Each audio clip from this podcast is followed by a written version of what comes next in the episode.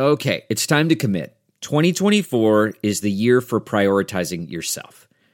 Begin your new smile journey with Byte, and you could start seeing results in just two to three weeks. Just order your at home impression kit today for only $14.95 at Byte.com. Byte clear liners are doctor directed and delivered to your door. Treatment costs thousands less than braces, plus, they offer financing options, accept eligible insurance, and you could pay with your HSA, FSA. Get 80% off your impression kit when you use code WONDERY at Byte.com. That's B-Y-T-E dot com. Start your confidence journey today with Byte. That's not just the sound of that first sip of Morning Joe. It's the sound of someone shopping for a car on Carvana from the comfort of home. That's a good blend. It's time to take it easy, like answering some easy questions to get pre-qualified for a car in minutes. Talk about starting the morning right. Just like customizing your terms so your car fits your budget.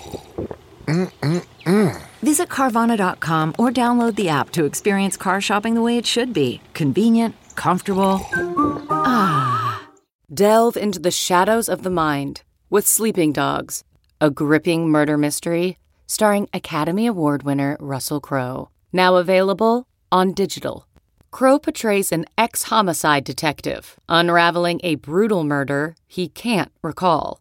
Uncovering secrets from his past, he learns a chilling truth. It's best to let sleeping dogs lie. Visit sleepingdogsmovie.com slash Wondery to watch Sleeping Dogs, now on digital. That's sleepingdogsmovie.com slash Wondery. Welcome to episode 525 with my guest, Dr. Rachel Taylor. I'm Paul Gilmartin. This is the Mental Illness Happy Hour, a place for honesty about all the battles in our heads, from medically diagnosed conditions, past traumas, and sexual dysfunction to everyday compulsive negative thinking. This show's not meant to be a substitute for professional mental, professional? Yeah, the professionals drop the R from everything that they say. This is not meant to be a substitute for professional mental counseling. I'm not a therapist. It's not a doctor's office. It's more like a waiting room that doesn't suck. The website for this show is mentalpod.com. Mentalpod also the social media handles you can follow us at. Uh, I want to kick things off with uh, an email that I got from Marianne, and she writes, uh, "Hey there, it's Marianne. Chances are you found one of my offers, or I invited you personally. Here's what I can promise you. I will only send you things that I feel will really help you out. I was so moved by this. I had to go lay down.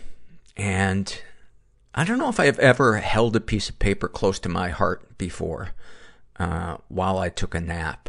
But, um, I soaked this paper with tears of gratitude. I'm just so touched that somebody who doesn't even know me would invite me to open future emails from them. Continuing, I'm a real person with a real passion for giving. People hope about changing their lives like I did. Keep your eyes open for good stuff, and good stuff is in capital letters. And, and I think it always should be. Um, and I think bad stuff should be in the smallest font that you can find. Uh, she says, it will be coming your way soon. See you then, Marianne. So deeply touched. I can't wait to click on whatever it is that you send me, Marianne. Uh, one of our sponsors for today, as always, is BetterHelp.com online counseling. That's better. If you are interested in trying out online therapy, which I'm a huge fan of, as I like to say, there's nothing like cl- crying in your recliner. not, not having to get in the car to cry. Uh, I, I really re- recommend checking it out. And so if you're interested, go to betterhelp.com slash mental. Make sure you include the slash mental part so they know you came from this podcast. And then, uh, you'll fill out a questionnaire. If they have a counselor that they feel is a good fit for you, they'll match you up with one. And then you can, uh, try a free week of counseling to see if it's your thing. And, um, you know, if you don't feel that the counselor is a good fit, they'll, they'll pair you up with another one. Um, and you need to be over 18. All right, one more thing before we get to uh, the interview with Dr. Taylor. Uh, and for those of you that are new to the podcast, the podcast is kind of two parts. One is an interview with a guest in the middle of the show, and then at the front end and the back end of the podcast are me reading uh, things that either have been sent to me or uh, anonymous uh, confessions filled out by listeners on a variety of topics. And this one is from the Awfulsome Moments survey, and this was filled out by what do they call themselves? Deeply anxious. Oh fuck! I, I forgot. I used shorthand uh, for this, and I thought I would know what my shorthand meant, but their name is something that has to do with deeply anxious. Um, and this is this is actually from the psych ward experiences, but I thought this qualified as an awfulsome uh, moment, so I'm just going to read it. Uh, the first day in the inpatient was the worst. When I first went to the hospital, I had to undress to my underwear, in the parentheses, no bra, in front of two female security guards, uh, for a quote, skin check to see if I had any injuries. I suppose this could be to check for evidence of self-harm, but it sounded more as a protective measure of the hospital against being sued for injuries. Later, when I saw the psychiatrist to be evaluated, a different security guard escorted me to the room and sat in the room with the psychiatrist sitting behind a desk and computer. While I tried not to cry as the psychiatrist, in a sympathetic but still clinical voice, asked me about suicidal ideation, etc.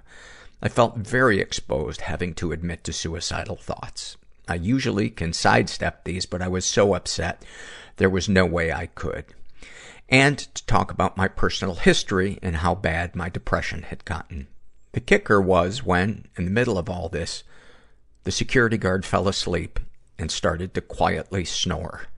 I just wanted to get the fuck away from my life. You know, I, I couldn't have felt any lower. Grief, guilt, shame. Why wasn't I born a girl? There's a switch that gets flipped in my head. I'm supposed to be a girl. I experience being treated like an animal. How can a just God I have a vomit fetish. let humans do this to each other? Help!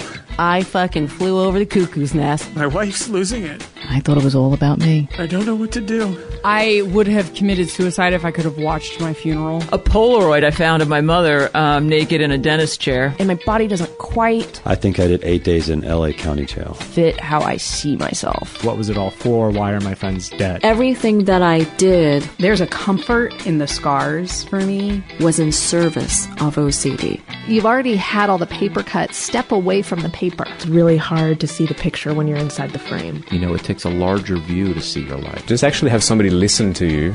Yeah. And I got up and got my tooth and left. I am here with Rachel Taylor, who's a physician, and uh, our paths crossed a couple of weeks ago. And you were so open and honest about your life. I was like, "Wow, she would be a great guest." And you, uh, you agreed. Your mistake. Boy, will you come to regret this.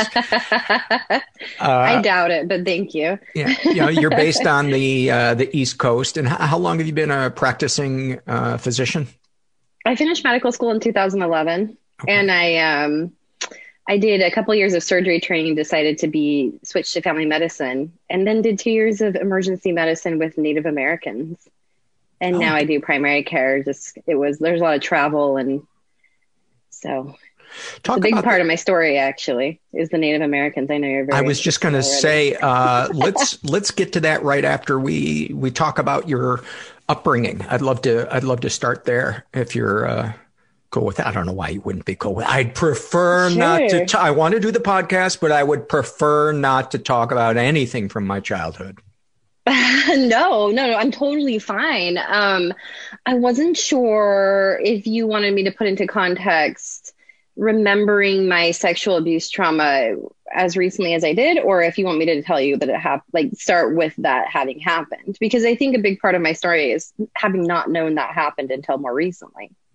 Well, I think that's So- such an important part of the story because I, I also, until I was, you know, very middle aged, did did not realize really up until about uh, ten years ago that what happened to me was sexual abuse, and the perpetrator was my mom, and it was very kind of hidden in caring for the child's body, and uh, Yeah.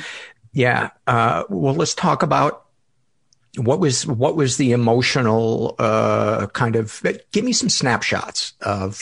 Let's do, yeah, let's do this. Okay, so I grew up in a very strongly um, Mormon family, and so you grew up in Utah. um, Uh, so part of my childhood was in a small town in northern Utah. My parents got divorced when I was very young. I was two, youngest of four kids at that time. Um, my dad is also a physician. Uh, he was in training when they had me, and um, and then got divorced shortly thereafter. Um, after me, uh, we moved to northern Utah when I was about two until the age of eleven, and at which time my mom did this thing that I call surprise husband um, where she had met someone on the earliest of dating sites, an LDS singles Mormon, a Mormon dating site. Um, and I had, I think I was at my dad's um, for the week, and I got home, and my mom's like, "I'm married. We're moving to California." So then I grew up in Wow. Southern California. hmm From the age of 11 to 16. What Um, do you and I- remember? hold on one second. Do you remember what you felt or thought when she was? I'm married. Yeah. Um, you know, so so here's the I mean, we've already kind of opened this can of saying we both had a sexual trauma that we didn't remember until we were in middle age, right? So so I think one of the great this sounds crazy, but one of the the better things about the sexual trauma is, you know, you kind of get um unknowingly stuck in that kind of maturity of age, right? which is not great in some ways. Like I- I wish I had known that that about it before, you know, but um but I think the the great thing was that I was very kind of for my whole life very open. I very very much very childlike in those oh, in those positive characteristics too. Very willing to give people a chance, very seeing the good in people. Um, in some ways, trusting people I should definitely should not have trusted in my life. Um, but you know, so when we were moving to California, I was excited. I thought this is funny. My job, my goal was so first of all, I've never wanted to be anything but a doctor, um, or anything. I've always wanted to be a doctor, at least, I guess I should say.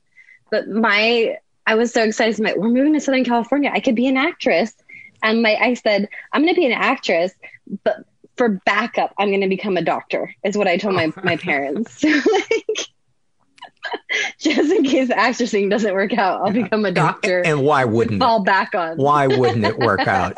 Everybody that comes here has their dreams encouraged and realized. And Yeah, there's no right. no bitterness, sadness, or darkness. right right we're all stars so um so i was actually very excited um you know i so my Where in mom was married in so i grew up in uh well okay so i say i grew up in southern california from 11 to 16 and i think i mean that was not a long time. I skipped two grades um sixth and 12th so those were years i should have been still in california if that makes sense. Um but i was the, the home situation was very volatile. Um, I hate to to say, you know, like my stepdad was awful because I think we all come to life, you know, come come to the table with our own traumas. Yeah. So It's something while that's I- dis- discussed a lot here, and and I, um, you know, by prefacing that, I think we all understand uh, that you're you're not throwing him under the bus. That there were positive qualities there, and this isn't a total summation of him as a human being, but these are the things that happened.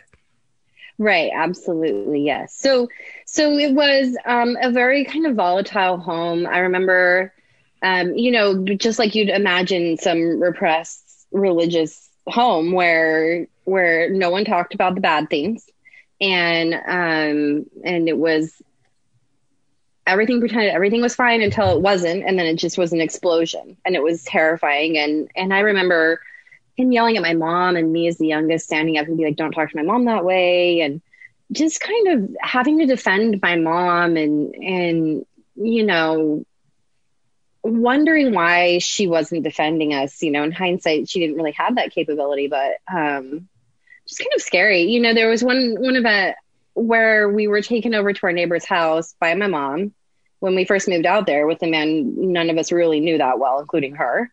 Um, and and left there at our the the top person like a pastor in the mormon church is called the bishop. So left at our bishop's house um, while we waited for him to calm down and and not knowing like what you know what's happening. And then and then my mom picks us up and takes us back and no one talks about it. There's no discussion about what happened. Right? And i just you know i remember my life kind of spent chronic overachieving um, because I, f- I think with that many kids, so he had th- he has three kids. So then add that and my half brother that was born from my my dad's new marriage. So there are eight of us. So for me to get attention, you know, just this constant kind of excuse me. overachieving you know the first person in my class to be varsity lettered in high school and um, you know being in the the audition show choir and being the best Mormon girl I could possibly be. And, you know, just this kind of constant, um, what can I achieve so that I'll get some attention in this family? It what, felt like. What do you remember uh, it feeling like in your body back then? Do you remember feeling tense? Do you remember having stomach aches or dread or fear? Mm-hmm. Yeah. So so a lot of what I did was I remember quite a few things. So I was not very good at sleeping. Um, I can't remember ever sleeping well. I I have a pulled muscle in my right back. I remember it was an especially stressful day and I was getting ready to run on a track meet. And um, as the, the the gun went off, you know, to go, I I went to run and it pulled, but I don't like in hindsight that the the muscle strain, you know, the different pains, I would I would break down just crying over things that no um that that my friends would be like, why is she crying? You know, why did is she you, crying? Did you stop so the race? When I was running? Yeah. Did you stop the race because of your back? No, no, no. I kept oh. going. I think I, I, that tells I, a lot. That tells yeah. a lot. Right, right. So I, I think, um, I think just this chronic stress, this chronic kind of um, not sleeping would really culminate for me in crying a lot at times where I finally felt safe. And it was usually um, at night in my room alone or, um, you know, with one of my best friends or something. And, and actually, interestingly enough, if you, if you don't know this, there's a a paper called The Science of Tears that show that tears released, you know, during sadness releases a lot of stress hormones. So so essentially my own body was taking care of all the stress by crying and um you know, it was it just felt very tense. It felt very um very defensive, kind of always with my guard up, kind of always on edge.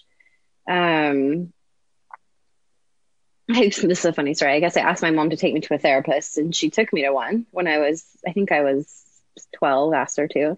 And they made me draw pictures or something. And I was like, that was really stupid, mom. That was like for babies. I'm not going back again. So, you know, if that t- speaks to my house, like it was so busy that the 12 year old has to ask for her own therapy, you know? So, so, um, I, yeah, I think, I think that was, a time when I just really longed, I think, for connection. And I, when I look back, I see myself kind of reaching for friendships that were not great, but I would cling to anyone that would give me the chance of being their friend because I felt just so alone, you know, and so scared um, as I made friends later, I was so grateful. Like I wouldn't have gone through all of Isn't that. that the best feeling when you when you do finally meet your people, no matter yeah. how late in life it is? It's such a good feeling, and you look back sometimes at your previous friendships, and you're like, "Wow, I was eating crumbs and thought it was a banquet." Yeah, absolutely. And um, this is really funny about four to five months ago, one of my friends, quote unquote friends from mm. seventh grade, sent me this long message on Facebook. She found me saying, I'm so sorry the type of friend I was and things like that. So it's interesting, you wow. know, how that really comes back around. Um, but I mean, I'm not, I'm not a perfect friend either. You know, I'm not always, but I think one of the most important things in friendship is just a willingness to own your own shit because you're you're both going to disappoint each other. You're both going to, uh, you know, have moments when you're a human being or, you know, even lose your temper and say something really shitty. But how you clean it up to me is what determines do I want to hang in for this friendship? Yeah. Oh my God. Absolutely. I think, I think pretending, and, and this is a conversation I had with my 13 year old the other day. I said, pretending like you're never going to get mad at your friends, your spouse, your boyfriend, or whatever you have, you know, that is a way of, of kind of, I guess, to me, a way I have used to shame myself in the past. Like when I get angry, get so mad at myself, like, what? You were even ladylike. You're such an awful person. You know, this dialogue in my head about how can you get mad at these people that love you and whatever. And, and honestly, you know, I think, I think we have a misunderstanding about how, how friendships and relationships go. It's, it's the aftermath of the fight, not the fight that, that really determines, you know, your, your capabilities as a friend and, and to receive friendship too, I think. So what would if you could get in a time machine and go back to yourself at any age and have adult you talk to young you, uh, when would it be and, and what, if anything, would you say or do? I know that's oh, a big wow. question. That's a, that is a huge question. Um, I almost wonder, you know, I almost wonder if I would go back and say, hey, listen, you know how you're responding? This is because of a sexual assault you were sexually assaulted when you were young and you don't remember but your body does and that's why this is so so difficult for you um but i don't know i mean it's a it's a hard it's a hard thing to do right? Because if i were to do that what experience would i have missed in my life? You know where i think that sexual assault really brought on a lot of just searching and determination for for truth in my life and it and kind of will to survive and maybe not maybe it would have been nice to not be in survival mode my whole life. Right. But um mostly i mean for temporary comfort you know? Oh right yeah i mean absolutely. I would go back and just say listen it's gonna get better. Keep on keeping on. And i think at that time in my life if the sex say talking about the sexual assault was off the table i would really tell myself hone your intuition.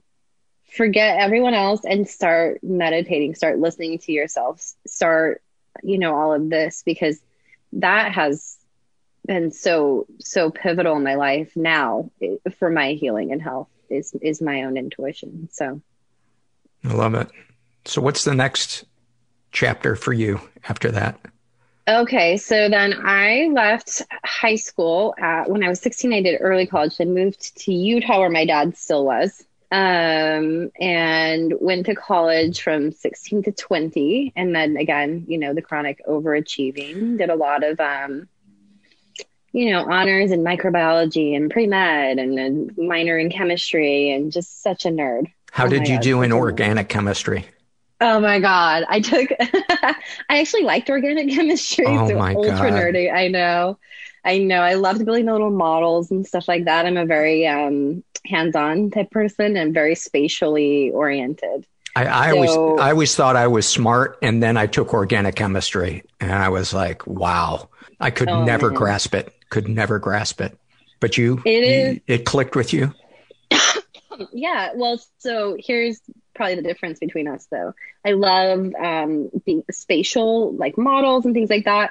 Math, though, mm, like I need I need a spatial model to look at for me. So so math was not easy for me.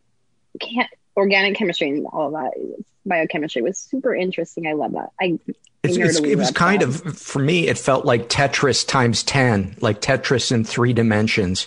And then Yeah. they're like, "Oh, and there's also all these exceptions to the rule." The thing I loved about inorganic chemistry was there was no exceptions. Right. That's very true.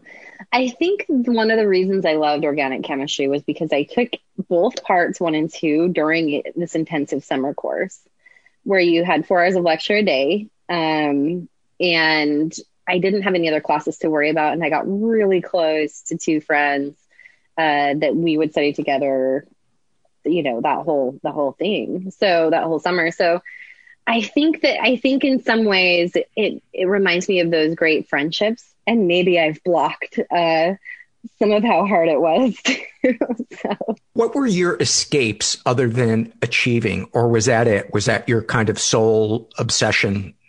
Okay, so here's my thing, and a lot of people saw it as like um boy crazy, and boy crazy was what they were telling me. I wouldn't necessarily like run around having like one night stands or anything like that. I was, I guess, relatively kind of innocent. I didn't, I didn't really drink um, I got drunk one time when I was 15 and my mom was. You're a terrible um, person. I know. Unbelievable, right? um, and then, and then in like once I went to college, I, I was never drink, legal, legal drinking age in college. So, um, I drank here occasionally, but here's what happened. I went to college in Utah where men were looking to marry young women, Mormon women, right?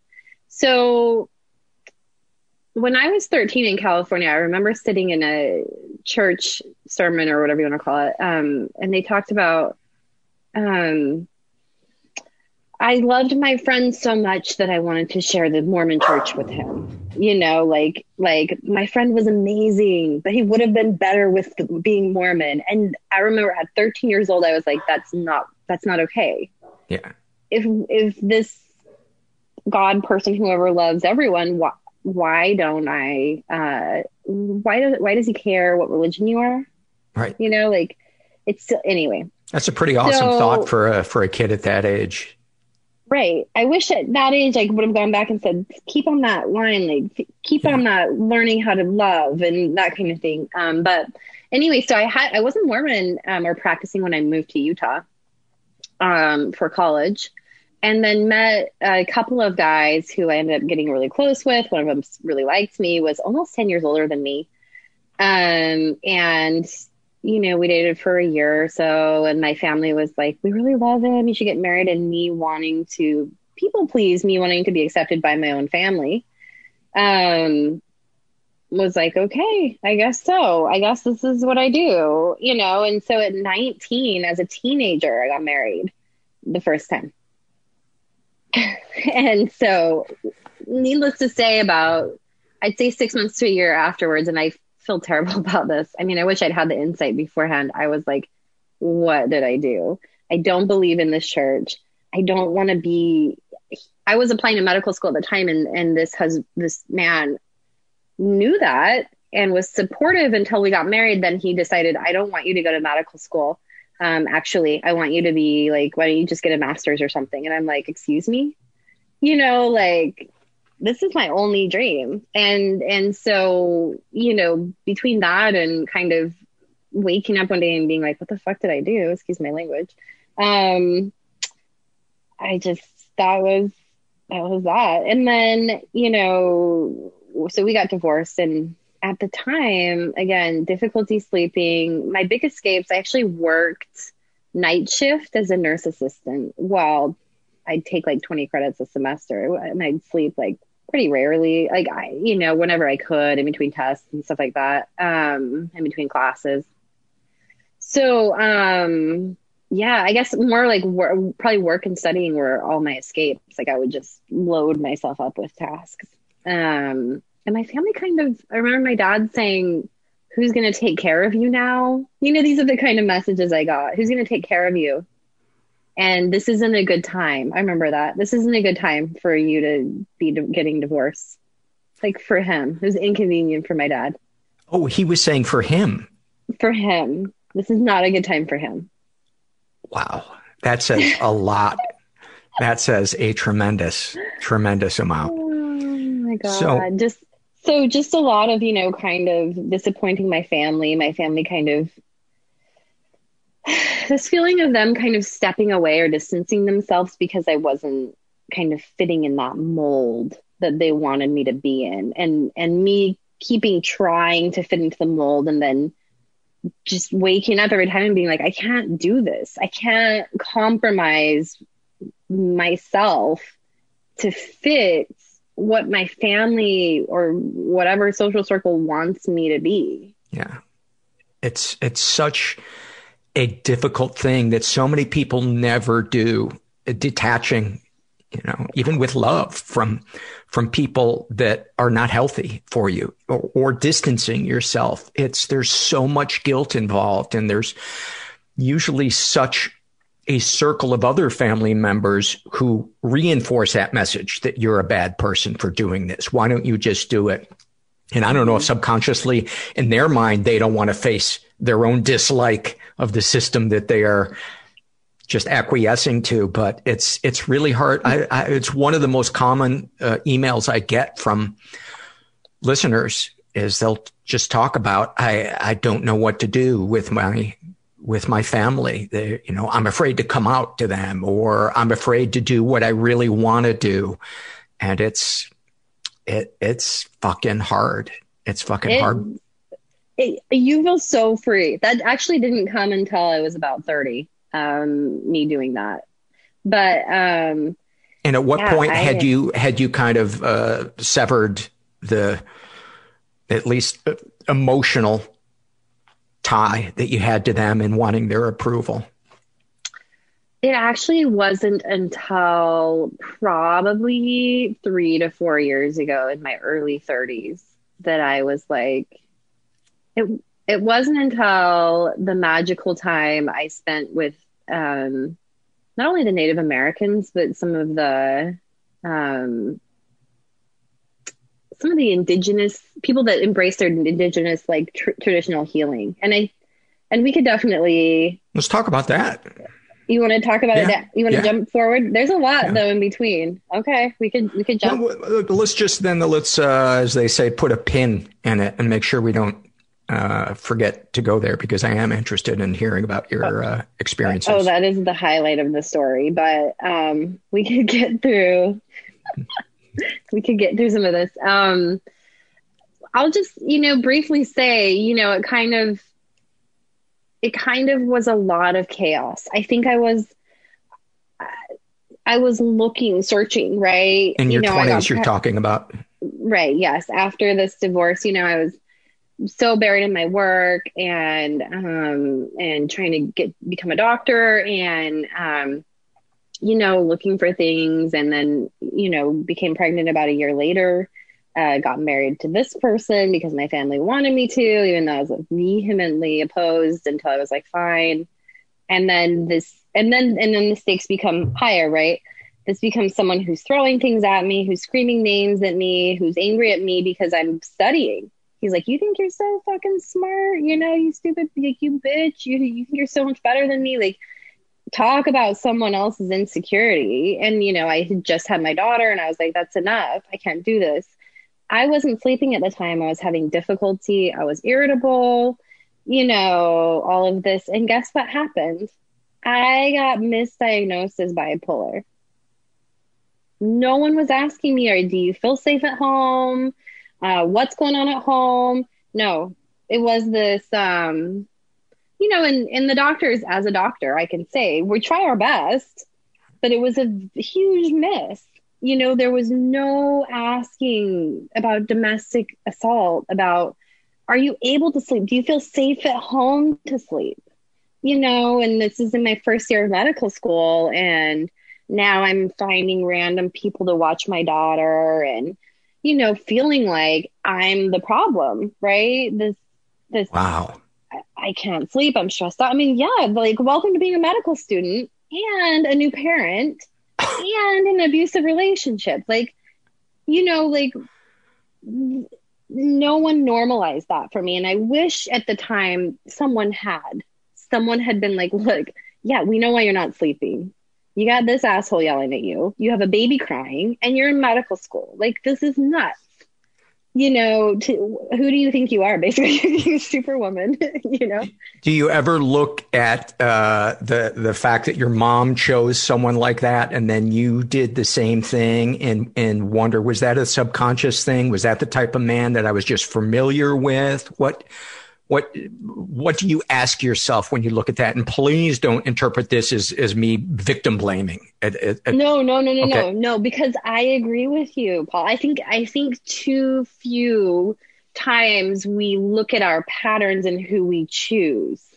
Um, because I was assaulted by another boyfriend later, um, who I lived with. So, uh, and then, you know, so, and then just a lot of these very chaotic relationships. Um, and over time, you know, I, I blamed myself for a long time. You know, I was misdiagnosed as bipolar for almost 10 years. In that time, um, I had used alcohol to cope uh, with increasing stressors. I was a surgical resident initially. Um, I missed my daughter. I was, she was with her dad um, because I was blamed. I, you know, I was, she wasn't like pried from my hands. I thought I was this crappy, like bipolar mom who can't handle a baby. You know i never did anything wrong. There was you know I, there was no abuse. There's you know of, of the child. Did you have visitation but, rights yeah no yeah okay. it was agreed upon okay. that he would have her there was no reason for me to not have full custody of her except for when you're in medical school you do 30 hour shifts at the hospital i lived on $16000 one six thousand dollars a year so I wasn't paying a full time nanny to watch my daughter you know, when I'm in the hospital for 30 hours. And so he, my ex, he, uh, he had like the, some disabled vet stuff. So he had the GI Bill. He didn't have to work this whole time, um, lived on his disability, which is great. I'm, that's great, you know, but it just was so hard thinking I'm bipolar, getting medicated, going to, you know, going to school and these crazy hours where you're up at night and um, you know going to therapy trying to figure out what's wrong with me. Why am i so like why am i so awful? Why am i so why are the medications not working? Why can't i focus? You know just wow. a whole bunch of you know asking what's wrong with me and and and then again being in these kind of chaotic relationships with men. And the whole time just thinking what the fuck is wrong with me? Like, it seems like everyone else can kind of do this stuff. You know what I mean? Like, seems like everyone else kind of has it together. Um, what's wrong with me? Like, why can't I just have this like healthy, calm relationship? You know, but and, and, the irony is that then you see patients every day who put you on a pedestal and not saying that, that you don't deserve people's admiration for being a doctor. I think it's an incredibly noble thing to do, but they look at you Thank as you. somebody that has no problems, that copes easily with life and that is never stressed out and you got it all figured out. Oh yeah. Oh, you should have heard, um, when I was on the reservation, uh, I would hear literally these exact words: "You stupid white bitch! You have no idea. You've never had a struggle. You you you don't even know." And you know, sometimes I'll, I'll directed at you in the hospital, at, di- directly to me as their ER doctor. Oh. You stupid fucking white bitch! I'm gonna fucking punch you in the face. You have no idea. Just screaming at me, you know. And and first of all, I do have to say, the greater the knowledge I get of the uh, injustices done to the Native Americans, like I get it. Um, as you might know already, PTSD creates a change in our DNA called methylation. So any PTSD, so like if you see something terrible, that creates that change in in your DNA, and then it now has been shown by science it can be passed down uh, for up to seven generations. So so the Native Americans are still uh, and apply to whatever whoever you want to. But people are still um, living in that methylation, that change in DNA from generational trauma. So for her to extra hate me, uh, I got it. I was like, I get it. This is literally in your DNA to hate me right now, and I get that. Like, and you can see it. And so I didn't really take it personally. Does that make sense? Yeah. But I did sit down with them and I'd say, listen, I've been there. I have been assaulted. I have been whatever. I've been, you know, you name it. I have used alcohol to cope. I get that. I needed help too. I couldn't figure out what the problem was and I needed help. And I've been there and I'm here to help you. Did and that, a lot of times the walls would come down and kind of, oh, wow. That, that but you have, have to, great. like, yeah. The, me, the, me, um, uh, uh, go ahead, finish your thought and then give me an example of if you can remember one. Um, so Oh, I was going to say the there was a sign in front of the hospital in one of the reservations I went to still that said "Kill the white man" when I started working there. So, and I wasn't really allowed to be out on the reservation at night or anything like that. Like I had to for your own safety. Mm-hmm, mm-hmm. Um. So, an example of I'm I'm not sure exactly what an example of you wanted me to give you of of the, their walls coming down. Oh, a lot of what will happen is usually there's drugs or alcohol involved. So let's just say this is not like a baseline, you know, coming in with just hating me. Um, but and and untreated, as you know, untreated alcoholism and drug addiction warps uh, the person suffering from it. It warps their perspective in a way that uh, to say it's profound, it might even be an understatement. Yeah, absolutely. Um, so there was one patient I remember.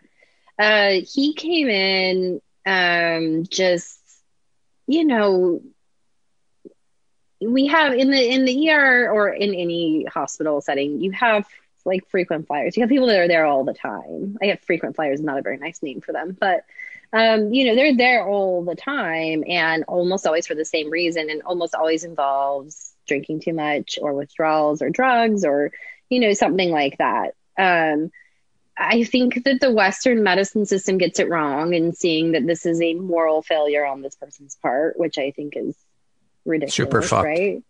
Yeah. So fucked. That is a great way to put it. Um, and it was, you know, just as an aside, it's a very, very difficult to live in a, to, to work in a culture that sees, you know, alcohol or even some mental health issues as like a moral failure and have those issues. Like right. I didn't tell anyone I was bipolar, quote unquote bipolar at the time. Right. Um, so anyway, I see this patient and he comes in and comes in and everyone's like, oh, he's always here, you know, whatever. So I'm like, you know what? This time I'm gonna I'm gonna take a breath. I'm gonna tap into my own problems, my own issues, how I wish what I wish would have happened. Um when I, you know, had these problems and uh, I go to him and I'm like, listen, I know that you are so ashamed and you know so tired of of drinking over and over, you know, and not knowing why you can't stop. Um, and I explained to him the DNA, the trauma in the DNA, and how uh, that that could potentially be a, be an issue, and um, told him about, you know what, I struggled with alcohol. Here's what I did. And it's not easy. Uh, you have to face the underlying problem, but you can do it too. And this doesn't mean you're a bad person or, you know, you, you're a failure because I think a lot of defensiveness and anger comes from that sadness or that place of shame or guilt or something like that. And, and he, you know, ended up actually like breaking down crying probably releasing those stress tears and then saying you know thank you. Like i was seen as a human being today. And i think that's you know the the the benefit of having been through so much bullshit in my life is really to say yep i have been here. I have 100% been here. I'll tell you my story if you tell me yours and we can come together as a team it's it's such a powerful thing when that pile of bullshit gets turned into gold that you can spend in connecting to another person. It's that's what led me to believe that there is some benevolent force in the universe that I can't explain. I don't know how it works, but I feel it in those moments. I feel it. And that yeah. must be what other people call uh, God. Uh, I'm sometimes uncomfortable using that word because it has, as you know, kind of been uh, sometimes used in the in a way that is more harmful to another human yes, being. Yeah. Yes. Mm-hmm. Yes. I agree. Uh, I can explain some of it actually, Paul. There yeah. are a lot. Yeah, there's a lot of science behind intuition, and um, uh, the HeartMath Institute just published a whole book on the science of the heart, and I was just reading it because I have nothing cooler to do on a Friday night than to read scientific studies. But um, yeah, your electromagnetic field of one person can coordinate with another person's electromagnetic field uh, of their heart. Uh, we read that on EKGs. Um, that's what the electromagnetic field, you know, the squiggly EKGs. Right. You're right. That uh, actually can coordinate also with someone else's EEGs, so their brainwaves. um, there are now studies proving it. I actually, this was some of my big talk I told you I just spoke at the Physician Burnout Symposium was about the different ways that intuition works um, and the different ways that we, there's a concept called emotional contagion. Have you ever heard of that? I don't think so, no. So, emotional contagion is something coined, I think, in the 70s uh, by a psychologist, where it's basically like someone's having a shitty day, your boss or whatever, they come in, and for whatever reason, the whole office is in a bad mood, right?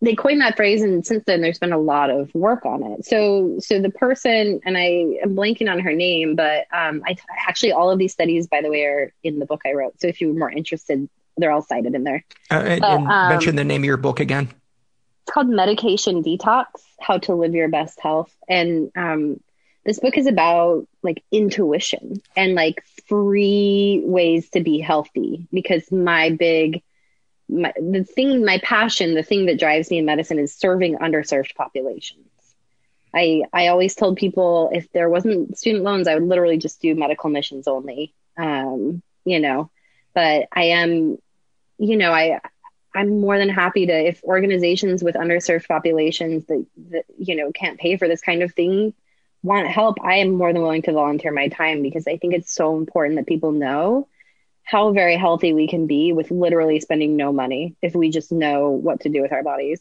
Um, and this is not recipes or supplements. This is talking about our electromagnetic fields and how they interact and and how um, one person's brain waves will coordinate with another person's heart uh, just within 18 inches of them.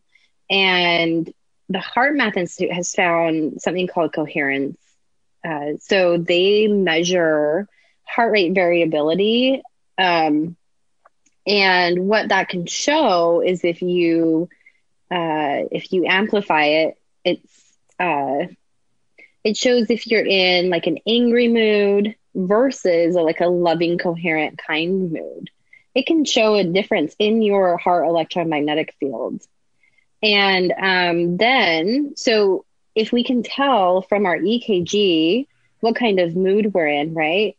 And then within 18 inches of someone, you can use your the, your EKG, your heart electro, electromagnetic field, can coordinate with their brain electromagnetic fields, um, and actually, like they will coordinate together. And some in some ways i think it's part of the the unspoken kind of way that your mood changes. Now there's also the mirror neuron system uh, women use that a lot to pick up how people are doing emotionally by looking at their faces. We use that a ton. Women men do briefly but then they go into like problem solving mode which is a different part of your brain. Um and actually mirror neurons not only so um, so one of the studies they used was in monkeys where they looked at their brain uh, while one monkey was observing the other. The other monkey would like get a banana, peel it, and eat it or whatever, or get a banana and throw it away or whatever they do, right? The other monkey is staying still, but watching this monkey do it, the same exact neurons are lighting up. So so that's what a mirror neuron is i'm mirroring what you're doing which is another way we pick up emotions too.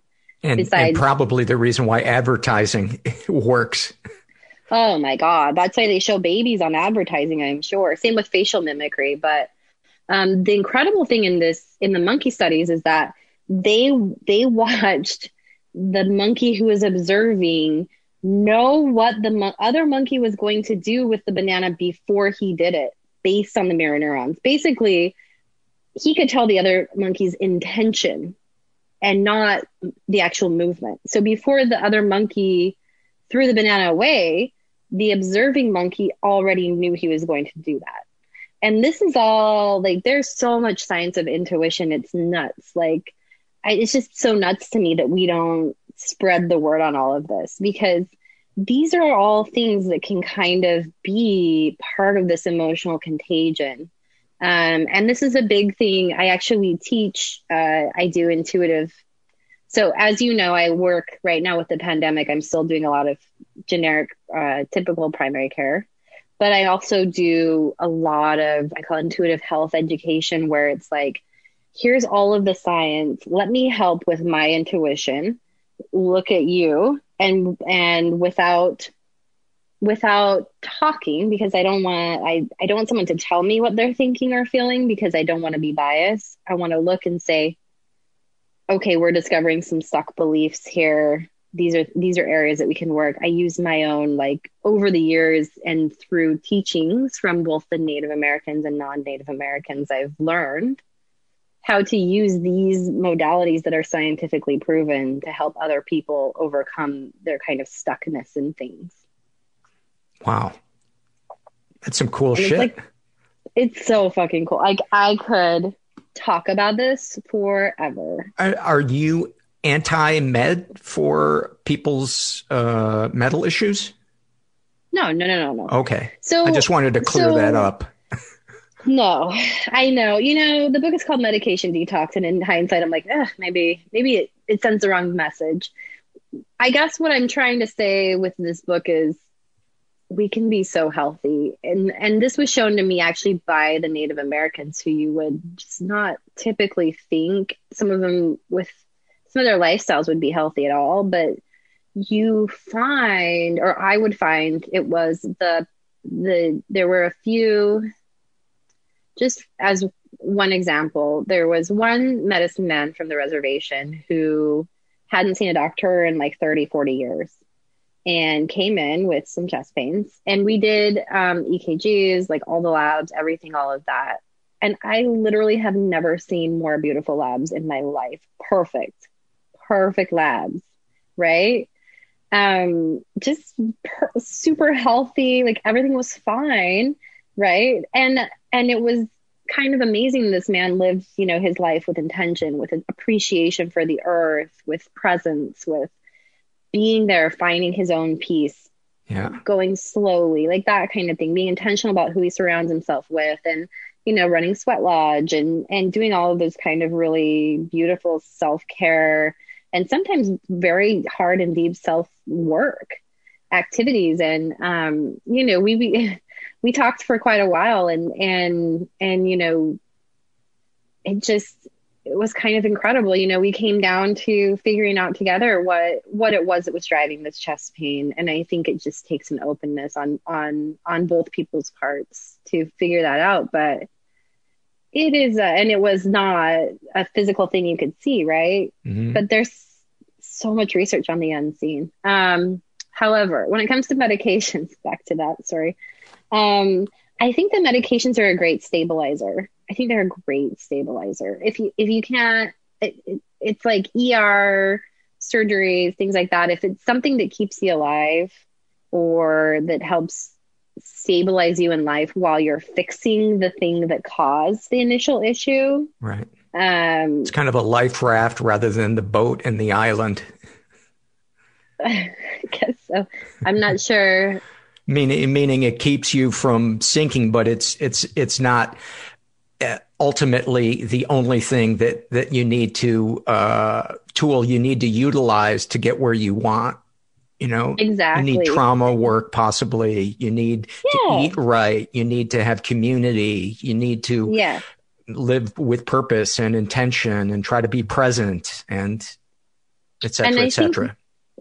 I think one of the big things we're missing is um, is honing and really appreciating all of the unseen uh, that exists, and that's kind of my mission is to spread that word. But I can give you so kind of going back just a little bit. So so here I was still thinking I was bipolar in 2016. Um, which by the way was the same year I got assaulted by one of my boyfriends and then moved out only to be in an apartment where someone a stranger tried to walk in and attempted to sexually assault me. So it was just uh, not a year, Wow. not my year. Um yeah. So uh I don't I mean just these repeated patterns too that you know now I can look back and say oh well that makes sense why I chose that but I'm choosing not to do that anymore type of thing and fighting that chaos.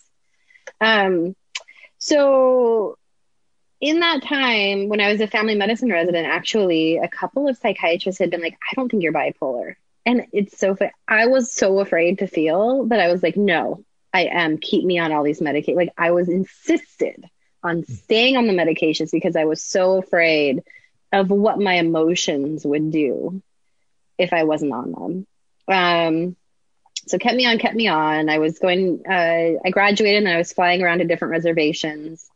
I was probably on 10 ish medications a day, different medications, and some of them to treat the side effect of the other medication. And oh, was there was a lot. Um, and uh, one one big problem was that I had a, a low thyroid, so that was hard, hard to control too. But um, that's that's something that should have been discovered right after my pregnancy, but hadn't been discovered for years afterwards, which led to a lot of my depression actually. Um, so anyway, uh, I was going to the reservations. I was seeing a therapist. I was working. I was um, taking all my meds and um, doing quote everything right according to Western medicine. And then, um, you know, I'm on the reservation, and that's when it hit me. And in 2018, I was, I was like, when I leave this shit, shift, I'm gonna go kill myself. Like that's it. I'm done. I'm exhausted. I feel so hopeless. My daughter doesn't even care about me in my head. My story I made up. You know, everyone else would be better off without me. I'm too emotional. You know, all this stuff, and you know, it's what you're talking about. You can't explain it. There was something in me that said, you're going to, you need to fight for your life. Like you're not done. You're not done here. You have so much to do. Right. And, um, you know, I came home and just kind of devastated and, and I went to this place I frequent, frequented. Um, and these girls who knew me were like, Oh, you know, Dr. Taylor already back from, you know, from the reservation. I'm like, for whatever reason, I was like, in my head, I'm just going to be super open with these guys. Like, actually, you guys, I, I'm, I'm suicidal. I'm, I needed to come home. I needed help. Um, it was frowned upon. My boss was very mean about it. Very mean, very shaming. Kind of what? look at what you've done. You've left your posts. These patients are without you. We might lose this contract. So wow. that's how medicine. That's very common wow. for medicine. Super common in, in the medical field. So when I got home from the reservation, um, you know, I was barely clinging to life. And it was kind of like a, I have fucking nothing to lose anymore. I'm doing everything right. Supposedly, I'm doing everything I was asked to do. And I still don't want to be alive. Like, this is terrible. But keep in mind, we see a lot of suicidal patients in the emergency room. That's the first place you go. And that's great. I think we we need to have a safe place. And for now, that's the best we have, right? Is the emergency room. So that's fine. But um, I was seeing two, three, four suicidal patients daily. And in the context of that facial mimicry and all of that I just told you about, you could imagine why some of the suicidal thoughts may not have all been mine. Um, in hindsight, I saw that, but but I went to this. It was a cold pressed juice place, and these girls were like, "Oh, you're back early, Dr. Taylor from the reservation." I'm like, "Yeah, uh, guys, I'm like, I'm suicidal. I, like, I had nothing to lose, right? I just mm-hmm. needed I, someone had to have an answer for me because I was doing everything I thought I was supposed to be doing, right? There had to be more. There had to be something else, or I literally was. I was literally had a plan just to kill myself. I couldn't find something else. I was ready. Uh, I was just so done. And so I, um, for whatever reason, one of the girls who usually works at a different location was there doing inventory or something. She's like, I know who can help you. This guy, George, right? So George, uh, unbeknownst to me, so she's like, he does this, you know, indigenous like healing stuff and whatever.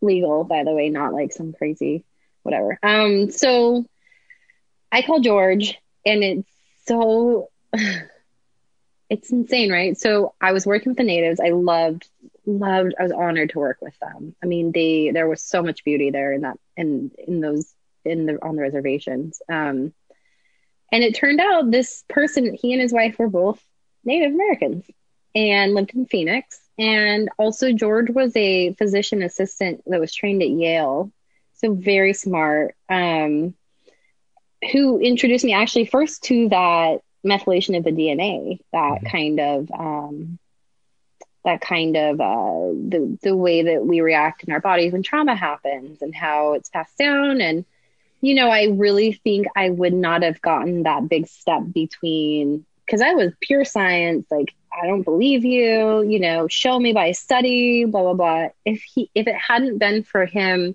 being able to do that, um I I don't think I would be where I'm at now in the sense of like v- awakening to ha- like our electromagnetic fields and intuition and how it's a real scientifically shown thing you know um and at the time you know we were just chatted for a while and um he introduced me to all of these concepts. He's like i think you're just really sensitive to all of this stuff the facial mimicry and all that. He's like i don't i don't think you're bipolar.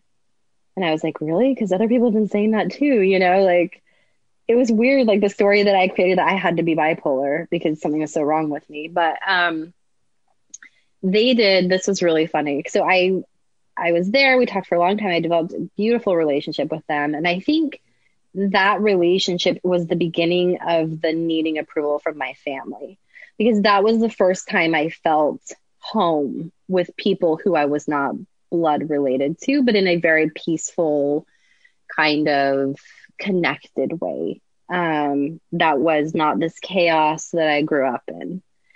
And so, um, you felt safe and seen.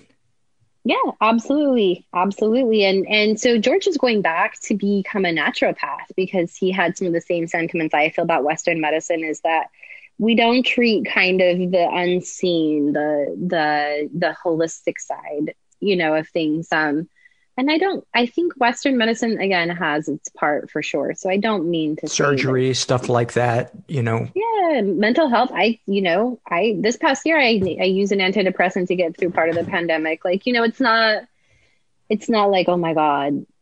I I really dislike when people are like that's toxic or that's toxic. Like everyone calm down. Like if it works for you, great, go for it. You know.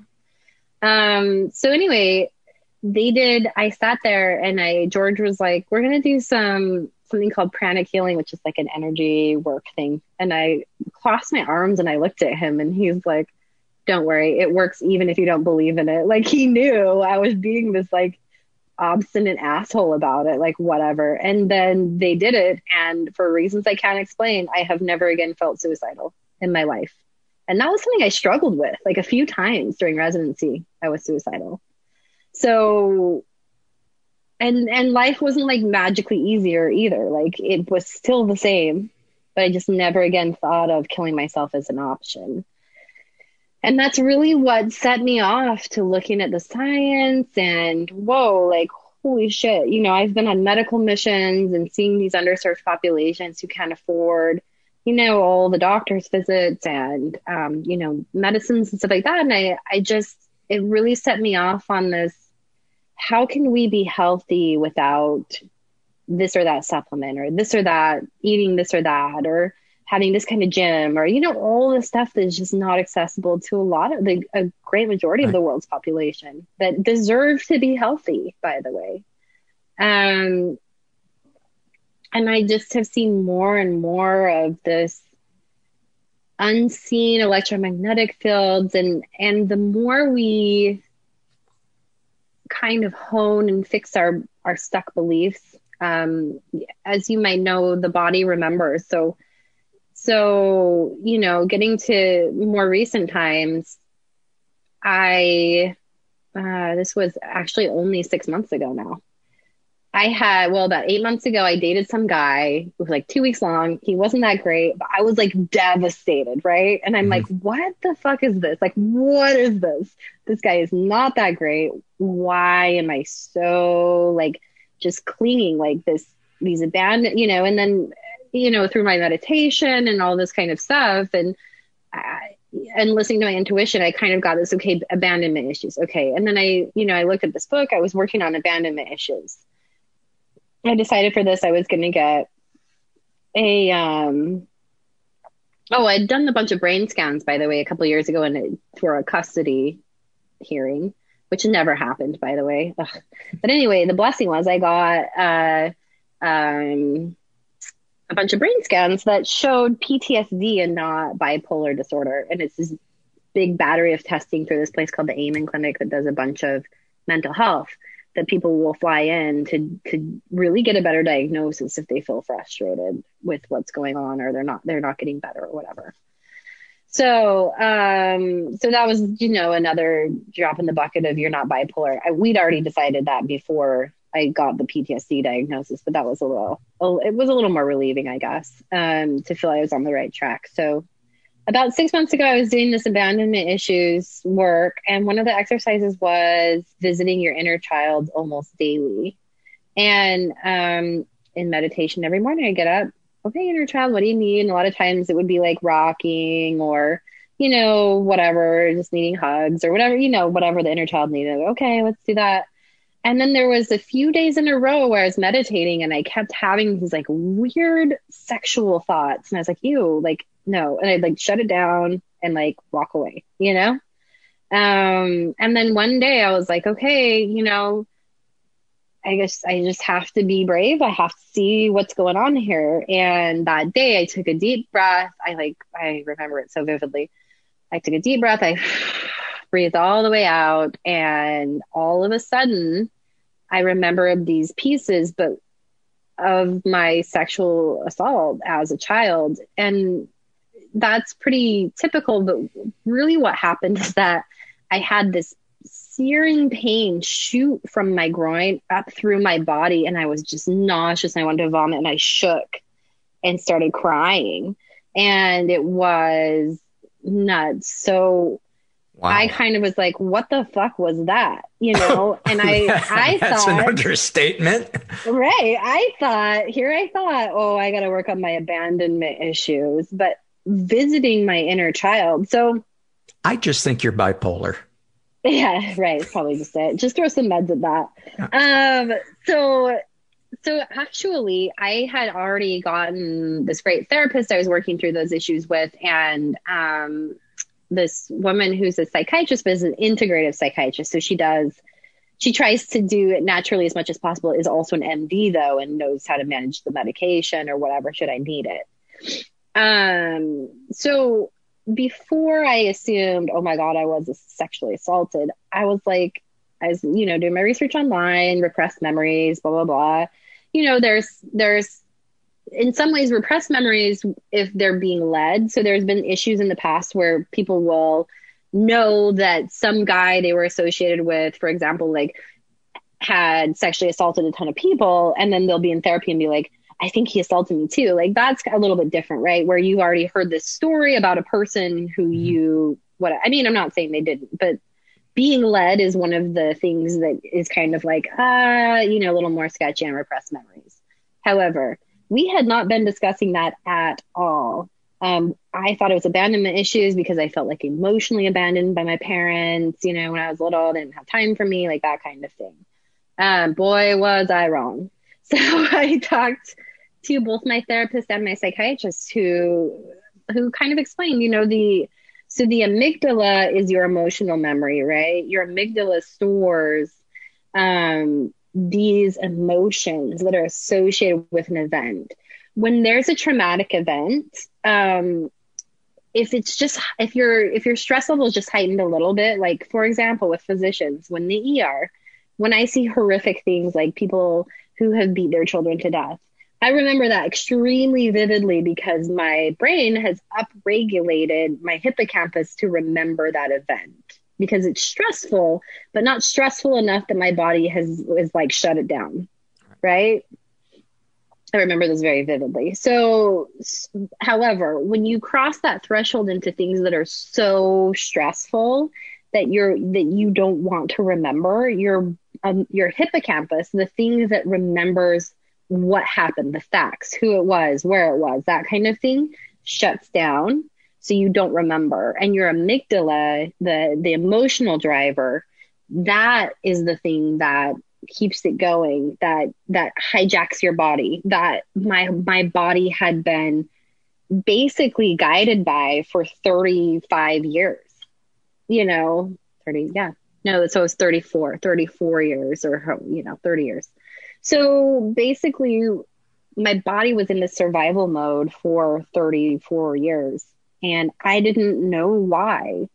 And it, you know, the crazy thing, this might sound crazy. I'm not happy I was raped when I was a child.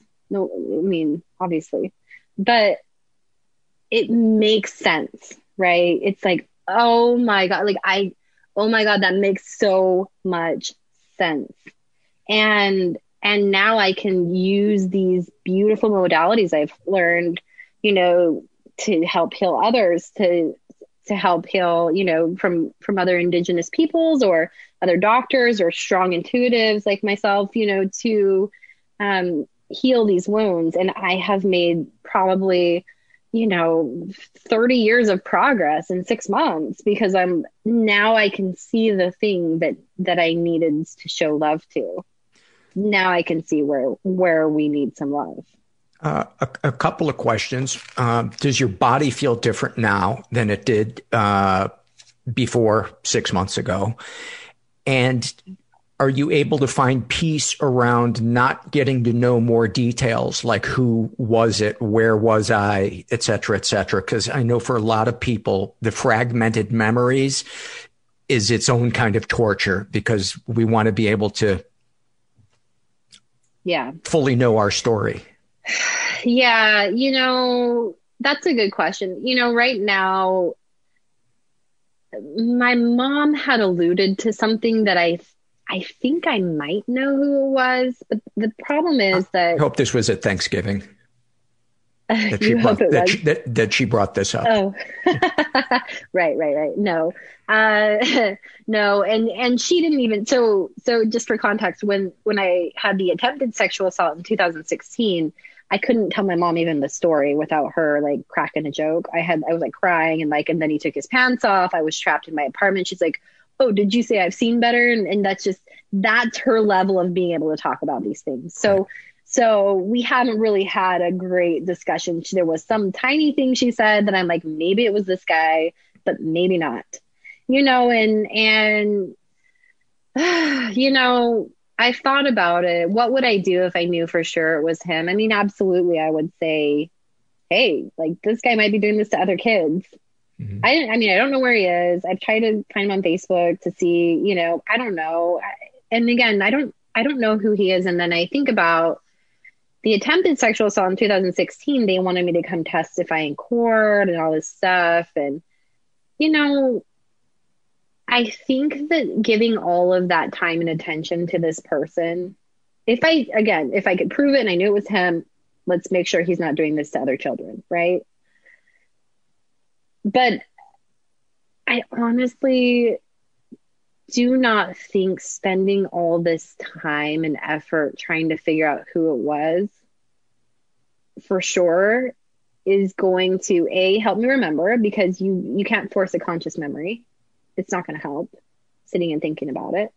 And b it's taken away from all of this time and energy and effort that i could be using honing my own healing my own you know, improvement, uh, you know, my growth in life, my abilities to help others. Like, think of how many people I can walk around helping, whether as a doctor or as a friend or as a random person, you know, that I can say, look, I've been there and let's heal together. Let's, you know, let's work through this together. I mean, how beautiful when you take, I, I don't know if people know that PTSD, like post traumatic stress disorder, is not the only option. There's post traumatic growth as well is also a scientifically proven thing where plasticity of the brain to be able to heal and rewire yeah, where the memories come from or? So that's part of it but the big thing the growth is saying yeah this shitty thing happens to me but i can't do anything about it except for use my experience to help another person. And that's where the growth comes in, is where we're using that to bring people together, to help heal others, to help find a way to say, yeah, I've been through that, but but let me help you with that too. Let's take take my hand. We're going to do this together. And and I think it's one of the most powerful things in the in the world. I had no idea it existed when I couldn't stop drinking, uh, you know, 17, 18 years ago, and until I experienced community and people sharing stories and helping each other and saying, I don't know how to do this. and breaking down and crying. I, I didn't know that that was not the end of my life. That was the beginning of my life. You know, the life Absolutely. I wanted to, to experience. right. Know?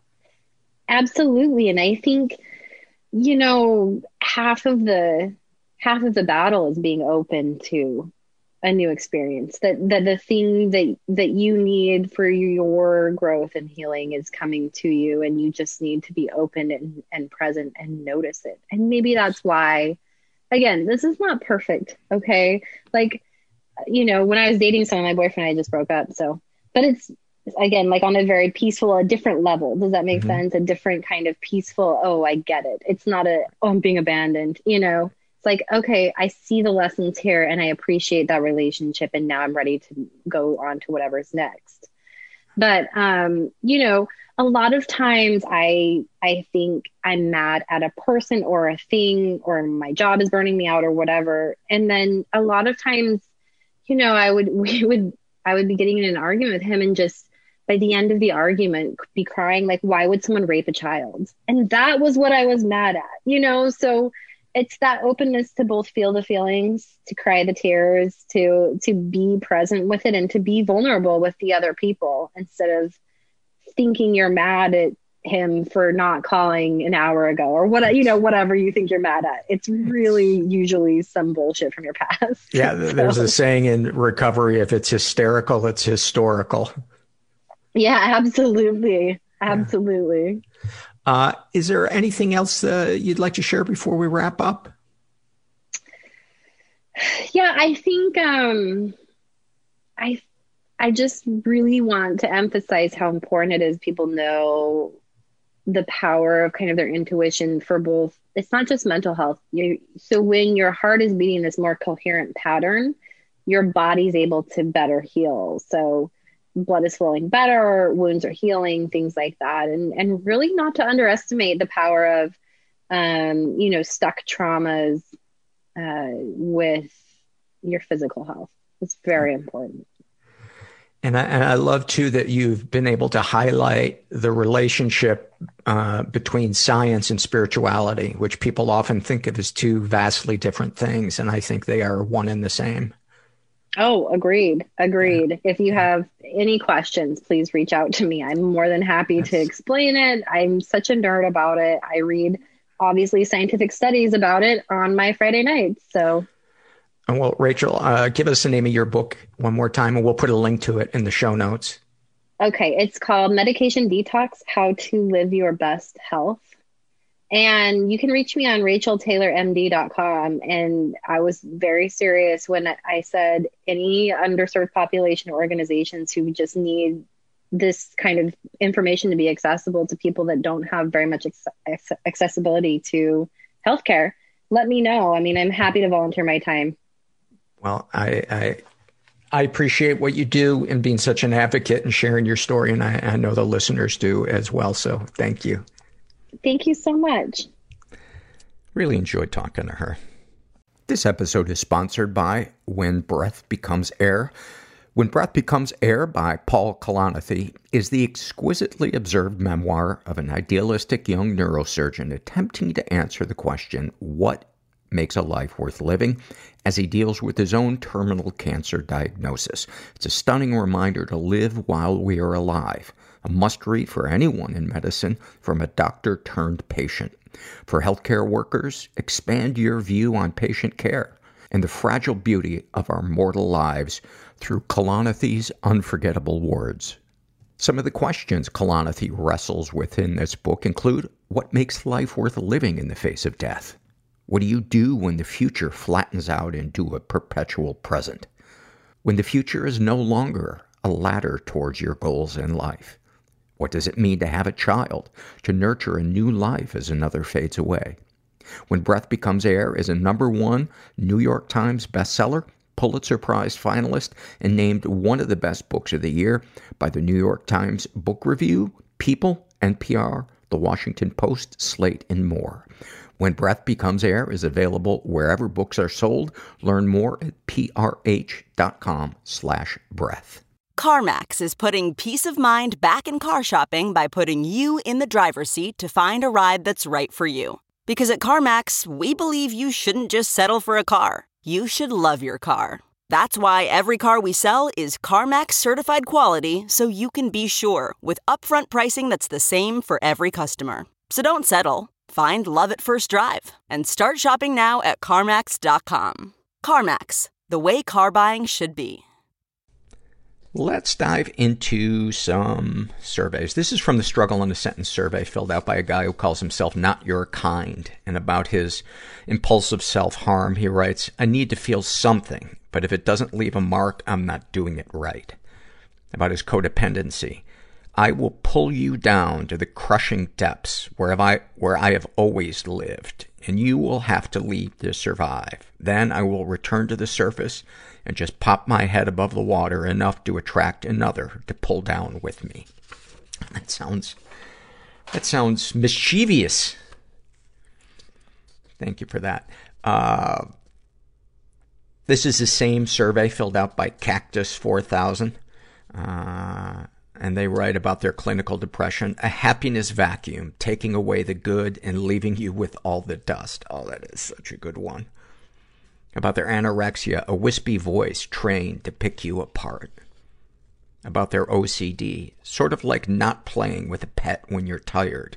You feel bad about not doing it, so you play with them. The pet ends up still wanting to play, and you're even more exhausted. Thank you for those.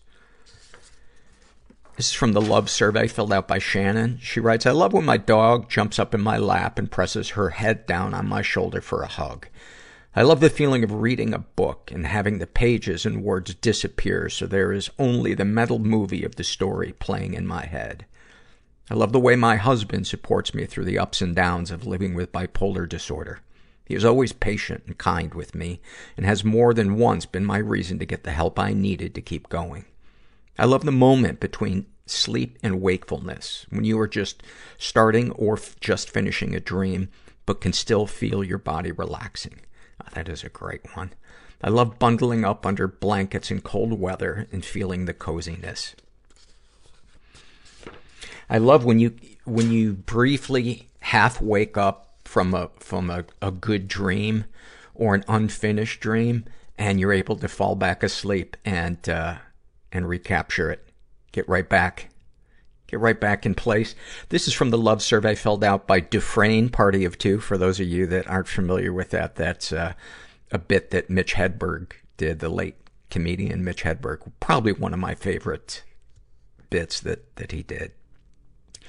Um, and they write uh, their loves a good night of rest. Not just sleep, but a restful night where you wake up and you actually feel ready to take on the day the little rubbery toe beans out of my cat, the peace and solitude that only sitting in your car in an empty parking lot can bring. Oh, that is such a good one.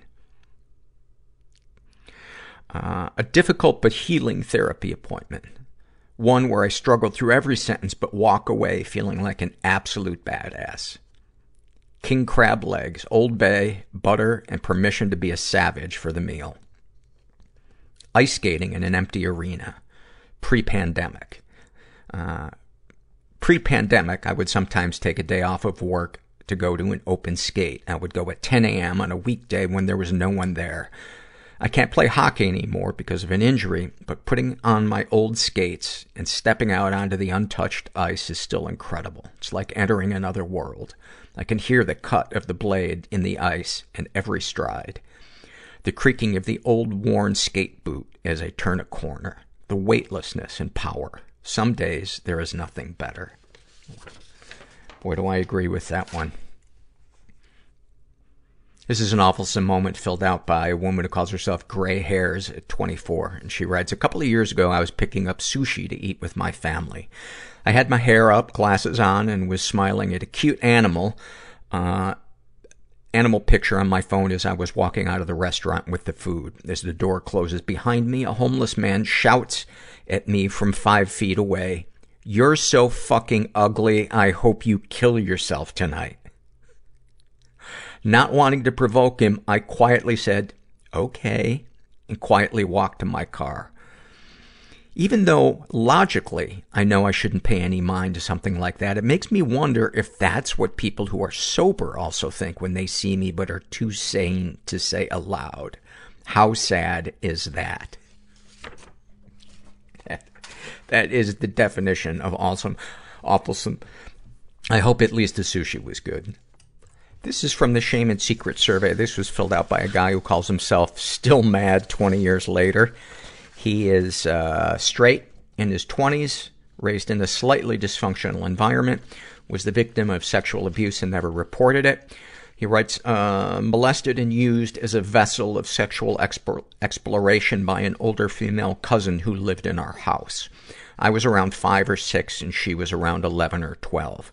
I grew up with some real rage issues and undiagnosed anxiety that I didn't recognize until later in life. I felt ashamed and powerless and confused. Uh, ever been physically or emotionally abused? Uh, I was spanked a lot as a, uh, and, and he writes, not sure. I was spanked a lot as a kid up until 14 years old. Dad was a good guy, but a very powerful and intimidating person who yelled often. Any positive experiences with the abusers? Not really. Deepest, darkest thoughts. There have been incest fantasies, no doubt caused by all this. Some suicidal ideation in the past. Lots of impulsive thoughts. I've been at times terrified of being around kids because violent or abusive thoughts will come into my head. Not that I want to do those things, but it's more like my brain flashing the worst possible moves into my head. It is very distressing when it happens. And I have had, first of all, I want to say how, how sorry I am that, that you had to experience that. And many people, uh, also experience that, that stress of, um, you know, the, the brain playing the unpleasant animation festival of images and, you know, it's kind of like that thing when you're on the roof of a building and you're like, what, what if I, I jump against my will? What if my body just takes over? Darkest secrets. I still can't bear to tell my parents that my cousin also involved my baby sister in sexual acts at least once. Uh, what if anything, and, uh, he doesn't list any uh, sexual fantasies. I, I guess he kind of did, um, in the darkest thoughts section. What, if anything, would you like to say to someone you haven't been able to? I want to ask my parents why they are still in contact with the person who did this to me. Um, oh, so they must know that it happened to you, just not to your baby sister. What, if anything, do you wish for? Closure. Man, I think a support group would be such a great place for you to begin to, to get some closure because there is nothing like being around a group of people that know what you're feeling and who have the experience to help you navigate that. You know, the first time I walked into one of my support group meetings, you know, I'd felt my whole life like a three-legged dog and just always like, you know, oh, nobody is, as fucked up as I am. And I walked into this meeting and within a half hour, just hearing various people share, I was like, oh my God, I am in a room filled with three-legged dogs. Have you shared these things with others? Yes. I first told a female friend of mine when I was 13 or 14. She had confided in me that she was violently raped and I could no longer keep silent about what happened to me. I told a couple friends later on, and unfortunately one of my friends got drunk at a party and said to me, come on man, have a drink. You already got fucked by your cousin when you were a kid. Wow. Wow. Uh, that took a long time to get over. He's still my friend and a good guy, although very misguided and socially awkward back then, but I'll never forget that. How do you feel after writing these things down? Not sure. Is there anything you'd like to share with someone who shares your thoughts or experiences? Try to find peace. I haven't, but trying has brought me to a lot of self-improvement over the years. Thank you for filling that out.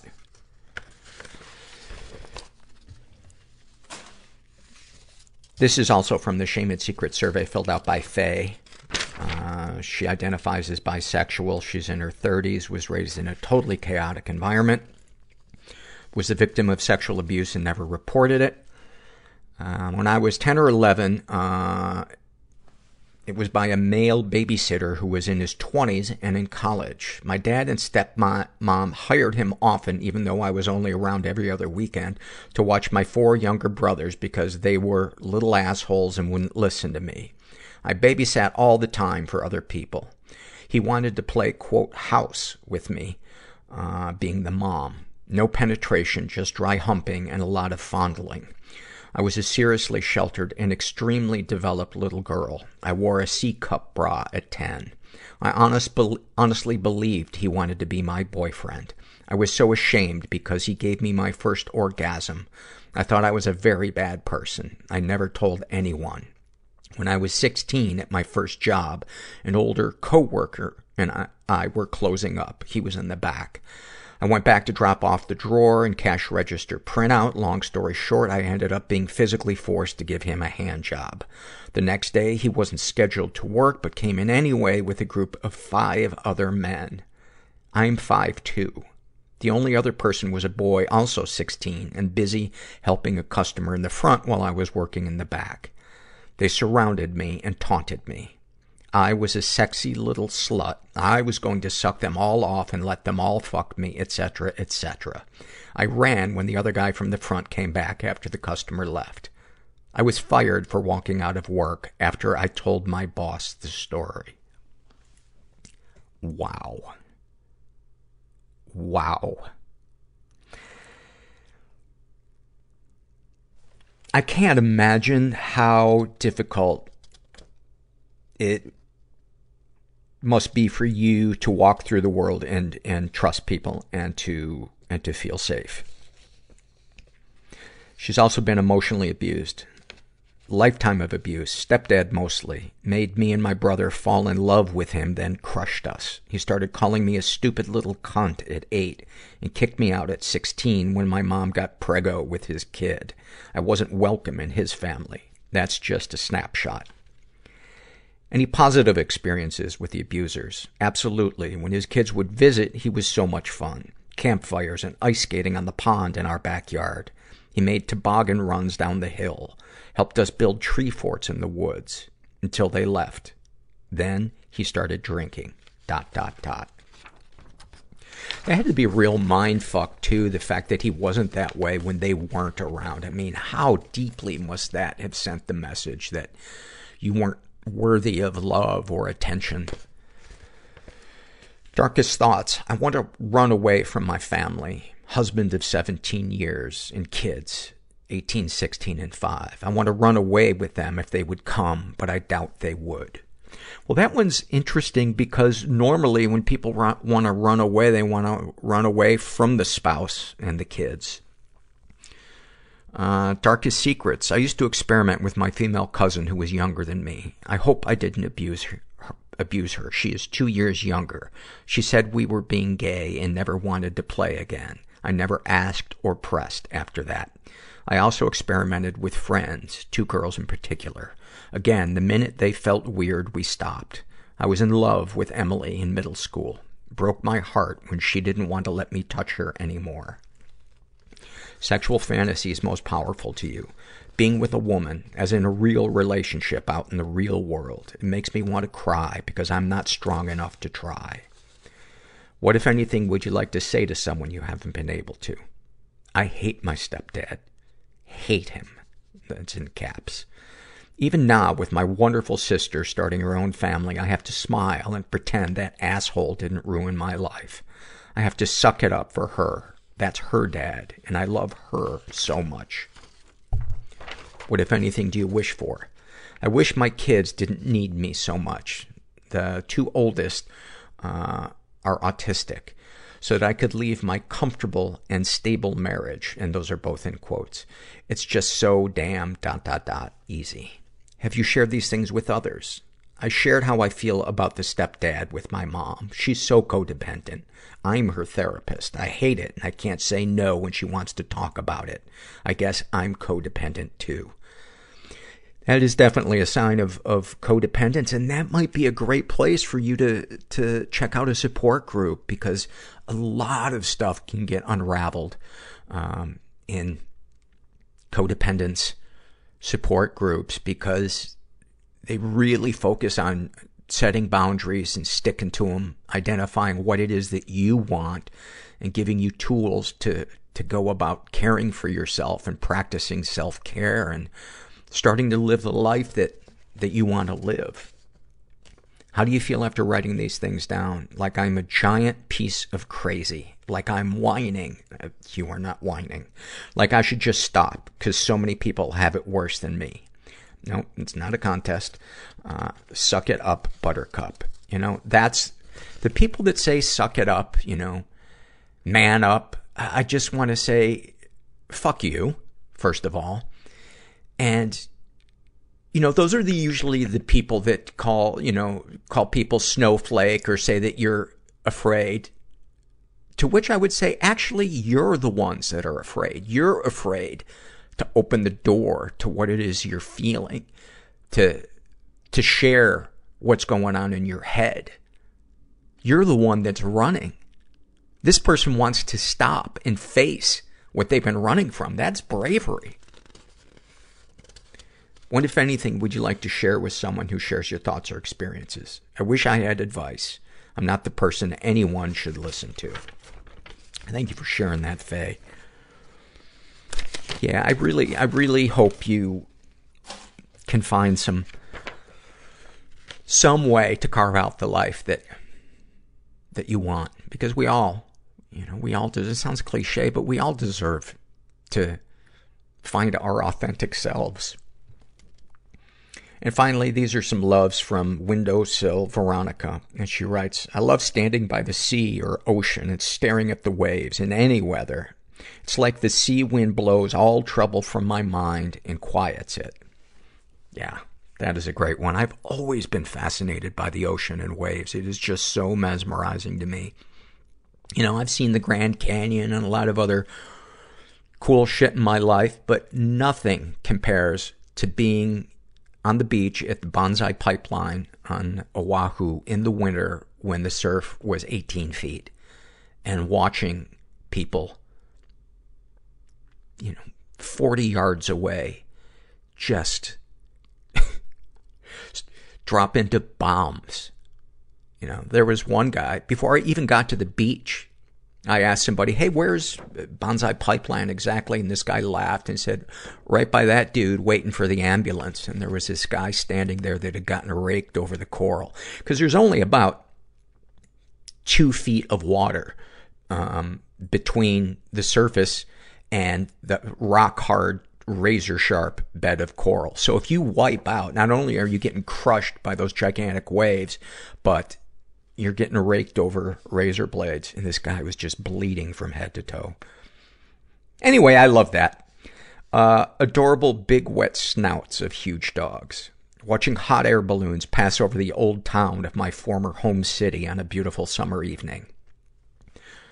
Oh, I love this one. Large snowflakes falling quietly in the night, blanketing the world with whiteness that first cafe stop on holidays when you sit down, order a drink, and know you have an amazing week ahead of you. An afternoon on my own in a bar with a beer and a good book. Not hating the sight of yourself in a group selfie. Well, look at you, all full of yourself. Not hating yourself like the rest of us. Medieval cities and old towns where every step feels surrounded by history and you can feel generations that have gone before you. Laughing fits with a friend where you both cannot breathe or talk. Freshly baked bread. I love that one. Uh, I started baking bread, which I've had to take a break from because I had to cut white flour out of my out of my diet, and um, I love just pulling them out of the oven and then set them on a cooling rack and they, for like a half hour, you can hear them crackle. Oh, so good. Paddling around a quiet lake in a small, old school wooden boat, listening to the evening birds settling down and seeing the sky turn purple. Christmas around a large table full of people. chancing upon a perfect present for someone. Taking the time to perfectly gift wrap something so that the wrapping is so beautiful it becomes an additional present. That was the last one. And that's a great one. And I can honestly say I have never wrapped a gift well. And there's always, there's always this anxiety that, that the person is going to go, go to open it and go, what the fuck? Do you even care about me? and they just throw the gift at me. Anyway, I hope, I hope you got something out of today's episode. And I hope if you're struggling that you, you know you're not alone. And help is always out there if we're willing to get out of our comfort zone and, uh, and ask for it. And, uh, yeah, you're not alone. And thanks for listening. Everybody I know is bizarrely beautifully Everybody I know is weird way. bizarrely beautifully Everybody fucked up I in some know weird is way. Bizarrely beautifully fucked up in some weird way.